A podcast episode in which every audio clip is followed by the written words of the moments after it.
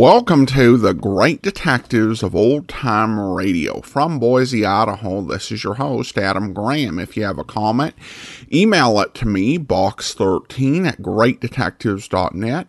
Follow us on Twitter at Radio Detectives and become one of our friends on Facebook, facebook.com slash Radio Detectives and follow us on Twitter at Radio Detectives. Today's program is brought to you in part by the financial support of our listeners. I want to thank Roberta for becoming our latest ongoing Patreon supporter at patreon.greatdetectives.net, where you can support the program for as little as $2 per month. Uh, there's also one time support options available support.greatdetectives.net, or you can use the Zelle app to box 13 at greatdetectives.net, uh, or uh, you can mail a donation in to Adam Graham, P.O. Box 15913, Boise, Idaho 8. 3715.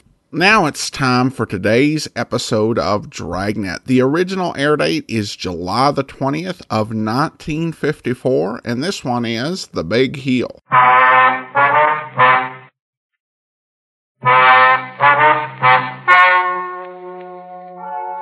Ladies and gentlemen, the story you are about to hear is true. The names have been changed to protect the innocent. Dragnet.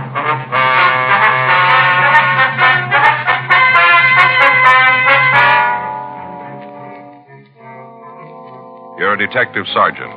You're assigned a robbery detail. Two men are terrorizing your city. They're both armed and considered dangerous. Your job, get them. It was Thursday, September 9th. It was warm in Los Angeles. We were working the night watch out of robbery detail. My partner's Frank Smith. The boss is Chief of Detectives Thad Brown. My name's Friday. I was on my way back from the street, and it was 11.42 p.m. when I got to the 814 Club, the back room. I hate to think what's going to happen when Mr. Negri hears about it. It's going to be pretty bad. Yes, sir. How about it, Joe? You catch the fellows yet? No, sir. Description's out. Guys from the F cars are checking the neighborhood. Haven't got nothing yet, though, huh? No, sir, not yet. Wish I was home. Sir? If I was home, I could turn off the phone. I got one of those attachments in the extension in the bedroom that turns it off.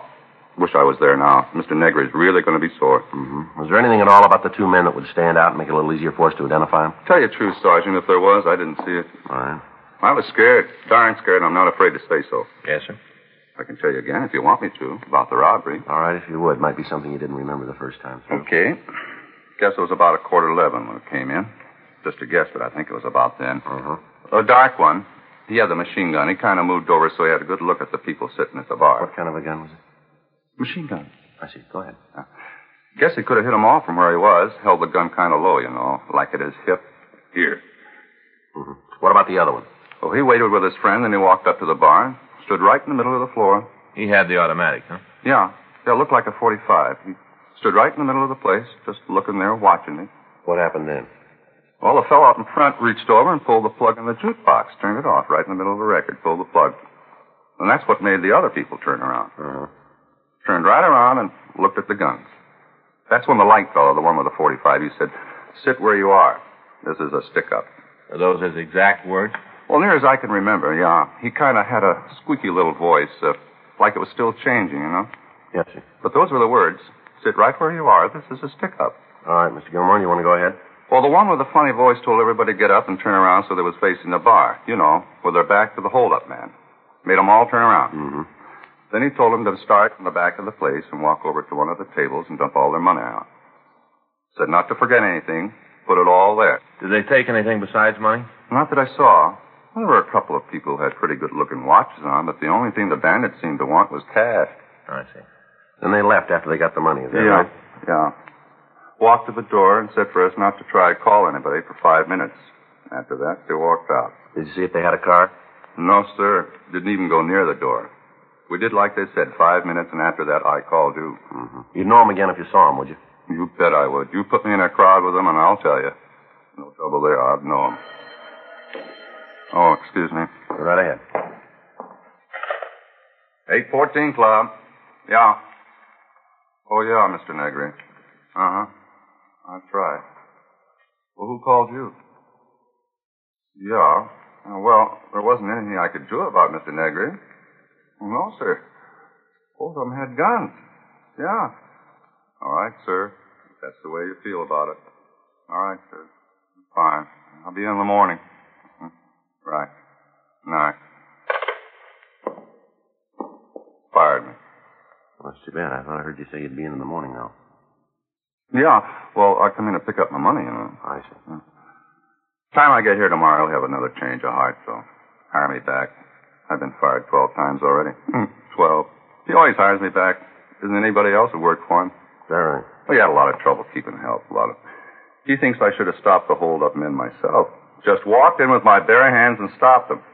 Hmm. Pretty silly when you think of it. Uh huh. He says they're only kidding with the guns, that they wouldn't have really shot me. Pretty silly. Says he'd have bet on it. That right. Doesn't take too much to figure that out. Well, Either way, I'd have lost, wouldn't I? the description of the suspects, the method of operation they'd used, everything about the robbery sounded just as if it had been read from our MO bulletins. For the past three weeks, Frank and I had been after the two gunmen. All sources of information had been tapped. Victims and witnesses had been questioned and re-questioned. People in the immediate vicinity had been talked to. Mug shots had been pulled and worn out by handling. To date, in concrete information, we had exactly what we'd started with. Two gunmen who were moving around at will and robbing citizens where and when they chose. The victims of the latest robbery were shown the mug books, but they were unable to make an identification. The canvass of the area turned up no usable information. Frank and I worked until 3.45 a.m., and then we filled out the log and left the office. The next morning, we checked with Captain Donahoe and Chief Brown. As a result of the meeting, we arrived at the only possible solution to apprehending the suspect. Legwork and a lot of it. We spent the rest of the afternoon rechecking informants. At 9.30 p.m., we stopped for dinner, and then we went back to the office. You got the address Sam gave you? Yeah, it's here somewhere. Yeah, here it is. Yeah. You think it's worth checking out? Well, we got nothing else to do. We might as well. As soon as I get these straightened up, we can take a ride out there and see him. Yeah. Robert Murphy. Yeah, he's here. Just a minute. Friday? Yeah, Mer. Uh, take three, will you, Joe? Thanks. Three? Yeah. This Friday. Yeah, boy. When was that? Well, possible. Do you see anybody else? All right, we'll come right over. Bye. It's Highland Park. They just picked up a guy for 459. Yeah. Matches the description of our blonde holdup man. You think it'll check out? I don't know. They shook him down when he was picked up. They found a 45 with a full clip. Pretty heavy for a burglar. Yeah, let's go over and talk to him. Should be a break. We've been chasing luck long enough. Well, maybe we caught up. Frank and I signed out of the office immediately, and we started over to Highland Park. It wasn't the first time we'd gone out on a similar call. During the time we'd been after the holdup men, there'd been several others. All of them had to be checked out. We never knew when an odd piece of information might turn the lead that we'd been looking for. Just before we turned off onto Avenue 64, a call came in over the radio. All units on frequency one, stand by. You want to turn it up? All Yeah, units I got on it. frequency one, stand by. Stand by 11J4. All units on frequency one, please stand by. Sounds like a good one. Yeah, wait a All minute. units in the vicinity of Highland Park area. All units in the vicinity of 6045 York Boulevard, Highland Park Division. Units 11F2, 11F3, 11F5, and 11F7. And all traffic units, attention. It's a big one. At 10:47 p.m. this date, an armed man entered the Highland Park police station and forced an officer to release two prisoners. The man was armed with a submachine gun believed to be a 45 caliber. Suspect is described Sounds like our boy. as WMA.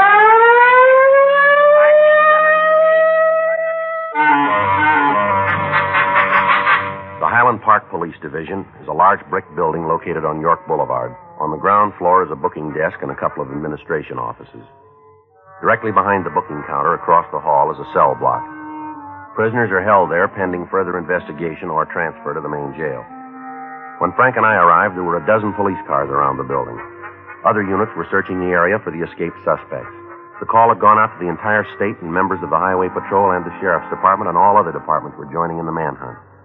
Frank and I talked to Officer Boyd Hutchins, the policeman who'd been on duty when the escape took place. Well, he came in the side door, and first I thought he just wanted some information. Uh huh. When I walked over to take care of him, I couldn't see the gun. He was carrying it low, kind of hidden by the counter. You didn't see him come into the building then, huh? No, I was on the phone. First I knew was when he asked me if he could see Burton. Uh-huh. I told him we couldn't swing it right then. Said he'd have to come back. And that's when he asked me if there was anybody around who could okay a visit. Well, I told him there was and said for him to come back in the morning. That's when he showed you the gun, huh? Yeah, he brought it right up over the counter. Said for me not to cause any trouble and I wouldn't get hurt. He didn't have to tell me. Yeah. If there'd been a chance for me to take him, I might have tried, but I didn't see how it'd prove anything for me to bleed all over him. yeah. They made me take him back to the cell block. I unlocked the door and he told Burton to come out. What about the other guy? Oh, his name is uh, Kenneth Lechner. He was in the same cell with Burton. The guy with the machine gun asked if he wanted to go for the ride, and Lechner said yes, and then the three of them walked out of the building. Did they make any attempt to tie up, anything like that? No, no, he just said sit tight. I wasn't about to argue. What do you know about this Lechner? Oh, he was picked up on a warrant from Oklahoma. What charge? Murder. We went to the city hall and we checked the name Gail Burton through R&I. There was no record on him in Los Angeles.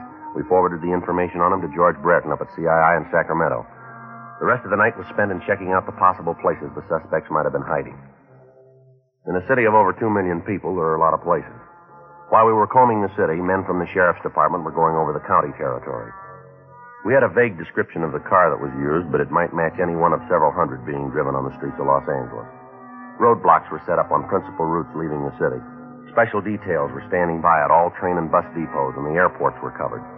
Leaves and days off for all personnel were canceled, and by the time the search got out of low gear, over 3,000 policemen were looking for the three men. Field stations were set up in the less populated areas, and coffee and hot soup were served to the men participating in the search. The night dragged on without result. Saturday, September 11th, we received a report that two men answering the descriptions of Burton and the man who'd aided in his escape had tried to rent a boat down in San Diego. However, when this was checked out, it proved to be false. Saturday afternoon, we received information from George Brereton that Burton had an arrest record in Sacramento and that mug shots and all information were being forwarded. We got in touch with the authorities in the northern city and asked them to check further on the friends and relatives of Burton. When the mug shots arrived, they were shown to the holdup victims. Mr. Gilmore, I'd like to have you take a look at these pictures. See if you recognize any of them. Mm-hmm. You think there might be one here of the fellow who held us up? Well, we want you to tell us if you can. Uh-huh. No. Not him. Uh-uh. No. Well, you remember how I told you Mr. Negrid give me my job back? Yeah, I remember that. He did, just like always. Oh, that's fine. As soon as he read in the papers how they broke out of jail, he said I was right not to cause trouble. As soon as he found out about the jailbreak. We're not sure they're the same men yet, Mr. Gilmore. Don't know why. Sir? Don't know why, You ain't sure. Here's his picture. This is the man who held you up? Yep. One and the same. How about it, Jeff? Burton. The other victims also identified Burton as one of the men who'd held them up. With the name of the man, we at least had some place to start. We put in a call to Sacramento and we talked to the police department up there. We found that the suspect had been arrested on charges of suspicion of burglary, suspicion of robbery, ADW, and assault with intent to do great bodily harm. In spite of the numerous arrests, Burton had only served one term in the county jail. We got all available information on him and the search was intensified. We'd gotten reports from informants that the three men might try to escape across the border into Mexico. San Diego was notified of this, and Al Gayton was dispatched to the international boundary of Tijuana to aid the Mexican police. Two days passed without news of the suspects. Monday, September 13th, Frank and I got back into the office from chasing down a lead that went nowhere. Better check with the skipper. Yeah, I'll do it right away. I got it. Robbery Friday. Yeah, all right, I'll take it. Long distance San Francisco. Might have gotten up there, huh? Hello. This Friday. Oh, yeah, Eddie. Mm-hmm. Yeah, well, we got the identification from Brereton. No, nothing yet. When was that? That could be. It'd give him time, wouldn't it? Just a minute, Frank. Yeah? Eddie Vandervert up there. Hmm? When did these guys pull the first job? I think it was August 16th. Place over on Pico. That's the first one, isn't it? Yeah. August 16th, Ed. No, the other one doesn't show up on any of the sheets. Kenneth Lechner. No, we're expecting it from Oklahoma. You guys will check it out for us then, huh? All right. Let us know as soon as you got something definite, will you? Right. Okay, Ed. Thanks for calling. Right. Bye. What's he got? Well, I got a rumble that Burton was up there the first part of August. He stayed about a week, he said. Yeah. Ed says he's got an informant down in the Fillmore district used to run with Burton. Might give us a lead on the partner. How come? Well, according to the informant, Burton met a guy up north. They got real chummy. They left town together. Come up with a name? Yeah, he did. Kirby Monet, M-O-N-E-T. Been in trouble? A couple of times. Petty stuff. Rumble's got it that he was always talking about going big, forming his own gang, cutting into the heavy stuff. Matches? Real good. Monet's description's the same as our number two man. Pictures of Kirby Monet arrived from San Francisco, and when they were shown to the victims of the thieves, we had a positive identification on our second suspect. Armed with this information, the job of the men in the field was considerably easier. Now they knew who they were looking for. 10:42 p.m. Frank and I started downstairs for our car. Excuse me, Paul. Yeah. You tell me where the office of the chief is? Down the hall and to the right. Thanks. Wait a minute, fella. Hold it up. What do you want to see the chief about? What's personal? Maybe you better tell me, huh? If I wanted you, I'd ask it that way. All right, get over the wall. Better shake him down, Frank. All right, over here. You don't have to go through all this. I'm not going to cause you any trouble. Your name's Kenneth Lechner, isn't it? That's right. You couldn't find me, figured I'd come to you. Frank and I took the suspect to the squad room, and we got in touch with Chief Detective Thad Brown. We told him what had happened, and he said he'd come over to the office as soon as possible. We shook Kenneth Lechner, but we found nothing. We asked him to tell us about the jailbreak. I didn't have nothing to do with it. You got to believe that. We'll let you tell us. I'm giving it to you the way it happened. Where are Monet and Burton? I don't know. Last I saw them, they were out on West Pico. You got an address? No, I was sitting in the car. They had a place case, and they were waiting for the crowd to clear before they took it. You know what place it was? That's a bar out there. Got the name? No, I haven't got any idea. I told you I want no part of it. That's the reason I left. You haven't got any idea where the place is, huh? No, none. You want to take communications, Frank? Tell them about it? Yeah, I'll get right away.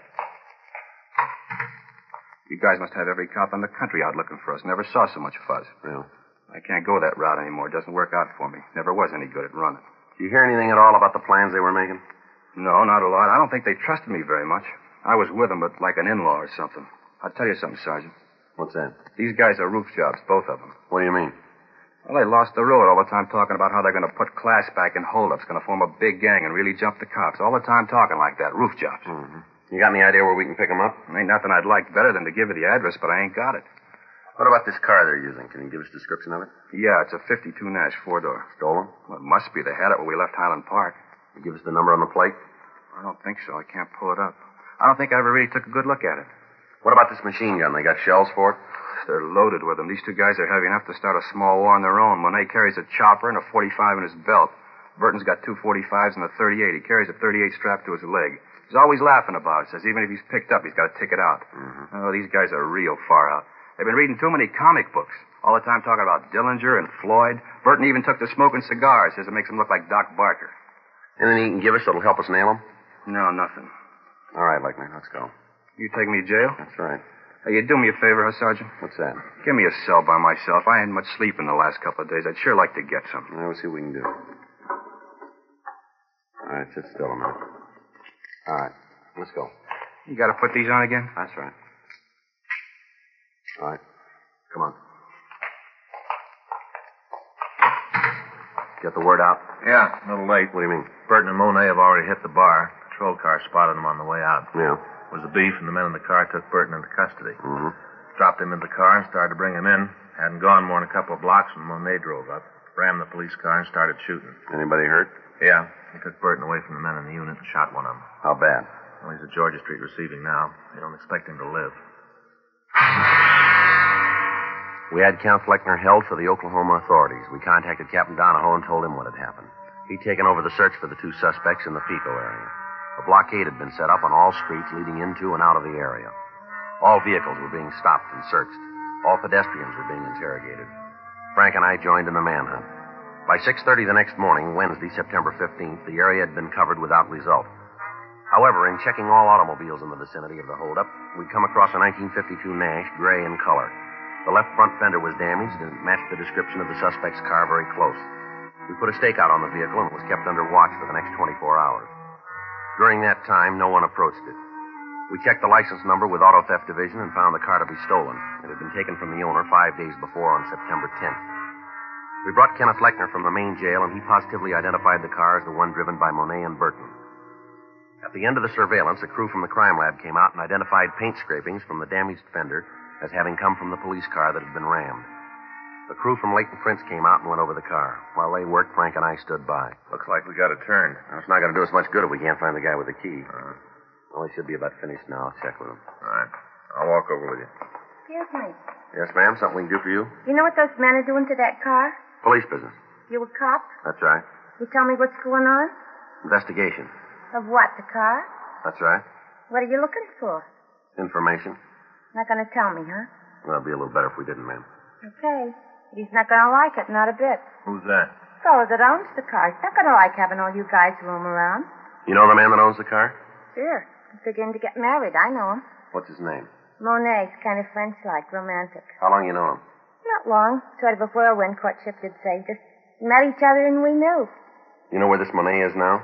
Not right off. I know where he'll be. Where's that? At his place. I'm supposed to meet him there at 7.30 tonight. We got a date. Why, you want to talk to him? That's right. He's a nice fellow. You'll like him. Almost everybody does. Is that right? Never knew anybody met Kirby didn't want to be around him all the time. Everybody wants to be around Kirby. You know him. You'll see. Well, I won't be too hard, ma'am. Huh? He's already convinced us. We had the girl, Drusilla Roth, show us where the suspect was living. The results of the investigation by latent prints brought out several partial fingerprints. These were identified as belonging to both suspects. We checked with the landlady at the apartment. She verified the fact that Monet and Burton had moved into the place three days before. She told us that neither man was at home. In our company, we checked the room. Under a pile of dirty clothes in one of the bureau drawers, we found several boxes of ammunition for the 45s and the 38. There were also several hundred rounds of cartridges for the machine gun. Because of the physical structure of the building, it was decided that the best way to keep the place under surveillance would be for one team to cover the front door, another to watch the rear entrance, and a third to wait in the room itself. Frank called the office, and Sergeants Murphy, Rafferty, and Benson, along with Lieutenant Stoner, came out to help us. We instructed the manager to stay in her room and not let on to either of the suspects that we were in the building. We waited. 6.45 p.m. Should be showing up pretty quick, huh? Yeah. Any word from Georgia Street? I talked to Stoner when he got here. They've given Simon a couple of transfusions. Mm. Figure they're going to be able to transfer him to General the first thing in the morning. You gonna make it then? Mm, looks like it. He took a 38 out of his left lung, two more out of his hip. Pretty rough go. Mm. What time he got? 6.47. Should be here by now if he's going to keep that date. Now, there's another one that comes first. At 7.06 p.m., there was a knock on the door. It was a signal that we'd arranged. We opened it and found that Lieutenant Stoner had come up to tell us that Gail Burton had been taken into custody. He'd approached the apartment, and as soon as the officers stopped him, he surrendered, offering no resistance. Stoner wanted to tell us that he and Benson would take the suspect downtown for booking. Frank and I settled back to wait for Monet. Nine twenty. Oh, I'd sure like a smoke. Yeah. Why is it, Joe, you and I always draw the stake inside the room where all we can do is sit? I don't know. You usually ask for it that way, don't you? Well, next time we're going to take one of the entrances. Sit out there in the car. Smoke when you want. You want something to eat, you just run down to the drugstore for a candy bar. It's a lot better duty, Joe. Sure. Hmm. Oh, there's somebody coming to me. Yeah. What's that? Yeah. All right, Monet, hold it right there. Watch it, Joe. See him? Yeah. Down this way. All right, hold it. Any sign of him? No. Why are you going down the stairs? The apartment at the end of the hall. Right. Come on. All right, Monet, come on out. The last time around, Monet, throw that gun out and you follow it. Not coming out. All right, let's go in. Wait a minute. I'll knock. Don't me while I quit. I don't want to fight. Throw the gun out here. Right there. Drop it. All right, here it is. Doing like you say. I got it. All right. Hands behind your head. Back out of the door. Come on, turn around. Keep those hands where we can see them. Okay, okay, I'm coming. I don't shoot anymore. I won't give no more trouble. All right, hold it right there. Now, don't move. Keep those hands up. I'll take it. Here's another one. 45. Had it in his belt. I'd have given it to you. I wasn't going to try Yeah, anymore. sure. All right, keep still. All right. Take your hands down. Back of it. One at a time. And now turn around. Don't take me in now? That's right. That cop I shot, he didn't die. No, you're pretty lucky. And all you got me for is robbery. That's all. Just robbery. That's how it looks from here, doesn't it? Robbery, that's all. Jail term doesn't make a lot of difference. Is that right? Sure. Isn't a jail built can hold me? Not one. I'll get out. I'll be running again. You'll see. I wouldn't give odds. Huh? Bigger men than you said they'd come back. Yeah, show me. I'd sure like to meet him. Don't worry, you will.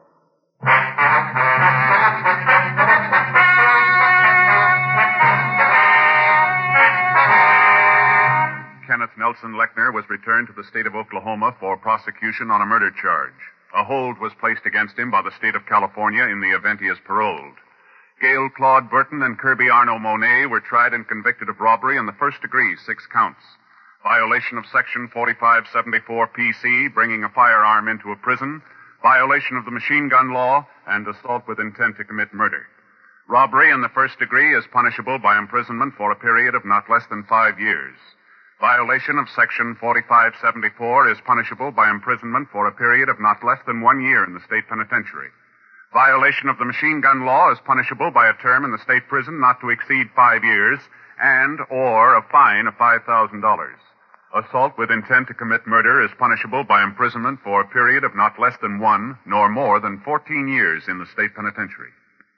You have just heard Dragnet, the authentic story of your police force in action, and starring Jack Webb, a presentation of the United States Armed Forces Radio Service.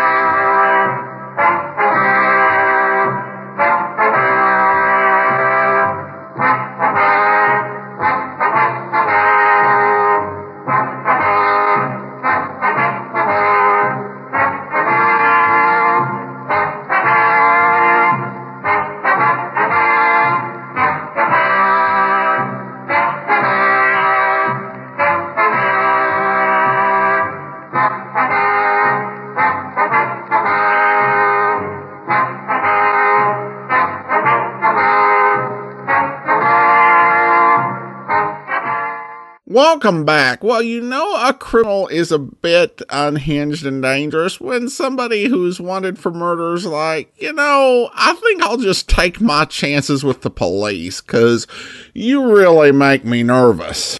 I also chuckled quite a bit with uh, Joe Friday's response to the suspect's date about already being sold on the guy. That was just classic. All right, well, listener comments and feedback now. Donald uh, emails in and uh, he writes, Hello, Adam. I wanted to run a question by you. It's about an old radio uh, show episode. It wasn't actually in the detective genre, but I was hoping you might have an idea. I've been pondering the uh, question for approximately 40 years. Wow. Back around 1977 or 78, I was listening to a classic radio program. They were playing a suspense show from many years earlier. It was truly excellent, one of the most spellbinding things I've ever heard. The problem was that I was driving to Palm Springs and the reception got worse and worse. Finally, I lost the signal. Now I've gone almost 40 years. I think of that show sometimes and I wonder, how did it end? If I'd realized how important it was, I would have turned my car around and driven back to where I could get the signal. So I don't know the name of the story or even of the show I heard it on, nor do I know anything about the original broadcast. All I know is the story. I think it was set in Britain. I could be wrong about that. It was very suspenseful and took place in a planetary observatory. In one scene, trying to solve the mystery, they went to a scientist in an insane asylum uh, he had seen something through this telescope and gone mad. When they talked to him, he could repeat only a single word. That was all they could go on to solve the mystery. It was chilling. No, I don't remember the word. Donald, uh, I don't actually have the answer to this one, but I'm putting it out there for listeners. If you're out there and you know the answer, uh, send me an email, box13 at greatdetectives.net. Now, one thing, of course, I do wonder reading about the is I know you said it was a classic show, but I do wonder whether it might have been an episode of the CBS Mystery Theater, which was on the air. But regardless, I don't know the episode, but uh, I think that you put it out there for thousands of listeners, and hopefully someone has heard it and will be able to solve the uh, mystery. I've listened to thousands of hours of old time radio and thousands of more hours of radio drama, and there is so much uh, that I haven't heard. Uh, but I, I think it's kind of like in Fahrenheit 451, where you had this entire community that together they had you know memorized all these books so if you ask a lot of people who are old time into old time radio you may get someone who is actually aware of the program and i hope we do and uh, uh, uh, I hope we have some news for you, uh, Donald, eventually, but thanks so much for emailing in. I want to thank our patron supporter of the day. And uh, today I want to thank Mimi. Mimi has been one of our Patreon supporters since February of 2016, currently supporting us at the Shamus level of $4 or more per month. Thanks so much for your support, Mimi.